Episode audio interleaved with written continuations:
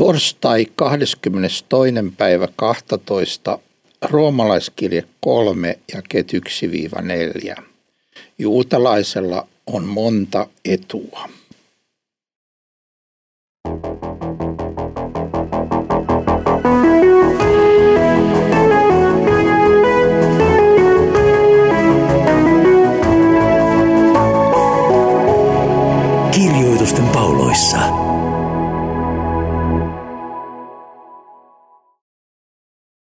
Tervetuloa jälleen kuuntelemaan tätä roomalaiskirjan podcastia. Minun nimeni on Leif Nummela. Nyt olemme tulleet roomalaiskirjan kolmanteen lukuun ja ne sen neljä ensimmäistä jaetta kuuluvat näin. Mitä etuuksia on siis juutalaisilla tai mitä hyötyä ympärileikkauksesta? Paljonkin kaikin tavoin. Ennen kaikkea se, että heille on uskottu, mitä Jumala on puhunut. Mutta kuinka, jos jotkut ovat olleet epäuskoisia, ei kaiketi heidän epäuskonsa ole Jumalan uskollisuutta tyhjäksi tekevä. Pois se, olkoon Jumala totinen, mutta jokainen ihminen valehtelija, niin kuin kirjoitettu on, että sinut havaittaisiin vanhuskaaksi sanoissasi ja että voittaisit, kun sinun kanssasi oikeutta käydään. Nyt Paavali joutuu alkamaan selittämään tätä, että mitä etuuksia on juutalaisia, juutalaisilla siksi, että hän on niin voimakkaasti tässä edellä sanonut, että ei ole mitään hyötyä siitä, että on ulkonaisesti juutalainen, ellei usko Jumalan sanan lupauksia. Hän on selkeästi selittänyt, että sekä ympärileikkauksesta että lain kirjoitetussa muodossa oma, omistamisesta, niistä ei ole itsessään hyötyä, ellei ota vastaan sitä Jumalan sanomaa ja usko Kristukseen. Ja siksi hän joutuu nyt selittämään, että no onko sitten mitään hyötyä olla juutalainen tai olla ympärileikattu. Mitä etuuksia on siis juutalaiselta, mitä hyötyä on olla ympärileikattu? Mitä hyötyä ympärileikkauksesta on? Tai voimme kristittynä kysyä, mitä hyötyä sitten on kastesta ja ehtoollisesta Jumalan sanasta, jos ne eivät automaattisesti aina itsessään synnytä ää, uskoa ja pelasta ihmistä niin, että riippumatta siitä uskooko hän, hän olisi pelastettu. Niin mitä hyötyä niistä sitten on?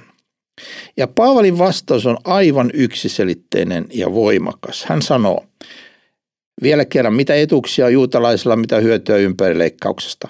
Paljonkin, kaikin tavoin.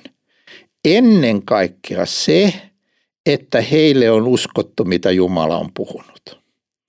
Tämä on hyvin puhutteleva vastaus Paavalilta, koska hän siis sanoo, että kun kysytään, että mitä hyötyä on, on, on sitten ympärileikkauksesta ja siitä, että meillä on Jumalan sana vanha testamentti niin kuin juutalaisena, jos se ei kerran automaattisesti pelasta ihmistä. No siitä on valtava hyöty, koska se on kaikin tavoin hyödyllinen ennen kaikkea sillä tavalla, että meille on uskottu se, mitä Jumala on puhunut. Jumalan tahdon ilmaisu, Jumalan pelastusteoista kertominen, kaikki se on meillä tässä Jumalan sanassa, joka on meillä jo vanhassa testamentissa. Puhumattakaan meistä kristityistä, joilla on siis koko uusi testamentti vielä tämän lisäksi, jossa on Kristuksesta kertovat evankeliumit ja, ja kirjeet, jotka yksityiskohtaisesti avaavat tämän pelastuksen meille. Meillä on tämä, mitä Jumala itse on puhunut. Raamattu ei ole vain jotain muistiin merkittyjä asioita jostain tapahtumista, vaan se on Jumalan oma tulkinta, Jumalan oma selitys niille pelastushistoriallisille teoille, joita hän on historiassa tehnyt. Siis toisin sanoen, kun ajattelemme raamattua, niin pitää muistaa, että se ei ole vain todistus jostakin totuudesta – vaan se on itsessään se oikea tulkinta ja selitys niistä teoista, mitä Jumala on antanut.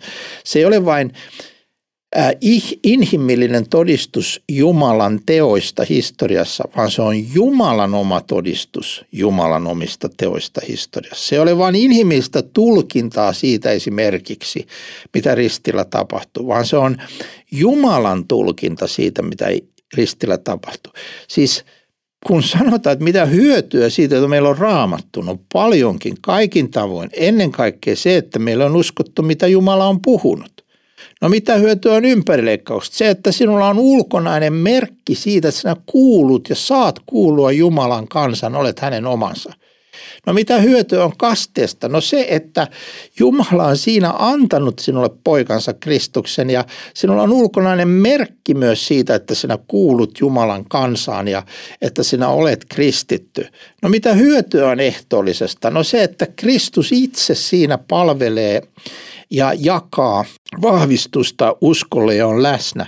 Siis on paljonkin kaikin tavoin hyötyä sanasta, kastesta, ehtoollisesta, koska niissä ja niiden kautta Jumala puhuu meille ja vaikuttaa meidän elämässämme. Ja sitten Paavali joutuu taas toteamaan, että no okei, no jos se on näin, niin mutta kuinka hän sanoo? Jos jotkut ovat olleet epäuskoisia, ei kaiketi heidän epäuskonsa ole Jumalan uskollisuutta tyhjäksi tekevä. Pois se. Olkoon Jumala totinen, mutta jokainen ihminen valehtelija, niin kuin kirjoitettu on, että sinut havaittaisiin vanhuskaiksi sanoissasi ja että voittaisit, kun sinun kanssasi oikeutta käydään.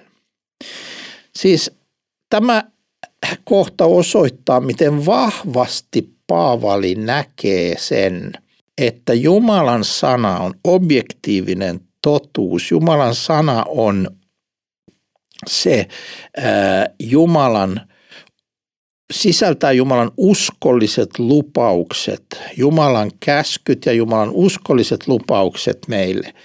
Ja nyt hän sanoi, että mutta kuinka on, jos jotkut on ollut epäuskoisia – niin tekeekö tämä heidän epäuskonsa tyhjäksi Jumalan uskollisuuden? No ei todellakaan tee.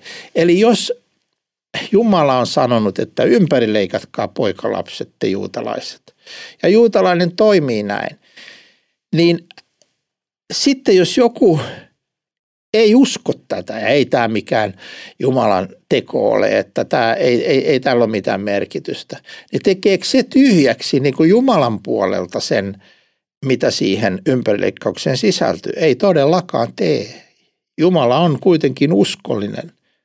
Olkoon Jumala totinen, mutta jokainen ihminen valehtelija, niin kuin kirjoitettu on, että sinut havaittaisiin vanhuskaksi sanoissasi, että voittaisit sinun kanssasi oikeutta käydä. Eli jälleen myös kristittyinä. Jos joku ei usko sitä, että kaste tarjoaa Kristuksen ja antaa Kristuksen hänelle. Jos joku ei usko Kristukseen, niin tekeekö se kasteen tyhjäksi? Ei tee. Se on Jumalan objektiivinen, todellinen pelastusteko riippumatta siitä, uskotaan se, uskotaanko se.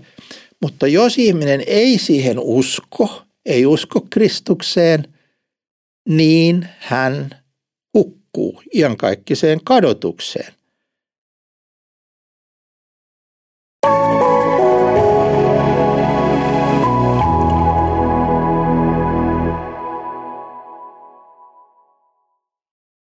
Kuinka se on mahdollista, jos kerran Jumala on uskollinen sille omalle lupaukselleen pelastaa meidät? No se on mahdollista siksi, että jos me emme ota sitä vastaan, jos me emme usko siihen, niin me emme pelastu. Kaste ja ehtoollinen ja Jumalan sana ovat todellisia ja vaikuttavia ja Jumala pysyy aina uskollisena niissä antamilleen lupauksille. Mutta jos joku ei usko siihen, jos joku ei ota sitä vastaan, niin se ei todellakaan ole Jumalan vika pois se, Jumala on totinen, mutta jokainen ihminen on valehtelija. Jokainen ihminen on pohjimmiltaan uskoton ja ellei hän ota vastaan tätä Jumalan sanaa, hän ei voi pelastua. Ja näin Jumala havaitaan vanhuskaaksi sanoissaan ja hän voittaa, kun hänen kanssaan käydään oikeutta. Eli jos yritämme syyttää Jumalaa siitä, että sinä et ole tehnyt kaikkea meidän pelastumiseksemme, niin se on valehtelemista. Jumala on tehnyt kaiken. Hän on valmistanut Golgatan ristillä täydellisen uhrin syntien syntisen edestä.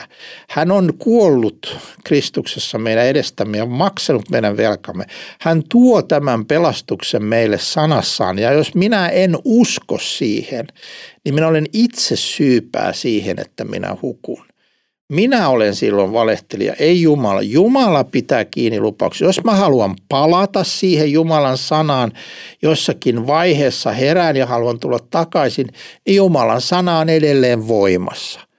Kasteen lupaus on edelleen voimassa. Ehtoollinen on edelleen voimassa. Minä voin aina palata näihin niin kauan kuin minä elän, mutta jos minä ne lopullisesti hylkään ja kuolen epäuskossa – ää, uskomatta Kristukseen, niin minä menen ihan kaikkiseen kadotukseen. Se ei ole Jumalan vika, se on minun oma vastuuni ja minä olen itse vastuussa siitä, että minä ää, näin hukun, ää, koska minä en ole ottanut vastaan niitä lahjoja, jotka Jumala haluaa antaa ja sitä Kristusta, johon Jumala haluaa minun uskovan. Eli toisin sanoen, Jumala on totinen. Hän on todellinen, uskollinen, luotettava kaikissa teoissaan ja lupauksissaan. Ja hän on uskollinen, luotettava ää, sanassaan aina, kasteessa, ehtoollisessa. Kaikki Jumalan lupaukset ovat niin ja aamen. Kristuksen tähden, ne on voimassa, ne pitää paikkansa. Mutta jos minä hylkään ne, jos minä epäuskossa käännän selkäni Kristukselle, minä itse hukun omaa syytäni, mutta minä voin myös aina kääntyä takaisin ja tulla Jumalan yhteyteen ja uskoa häneen ja pelastua.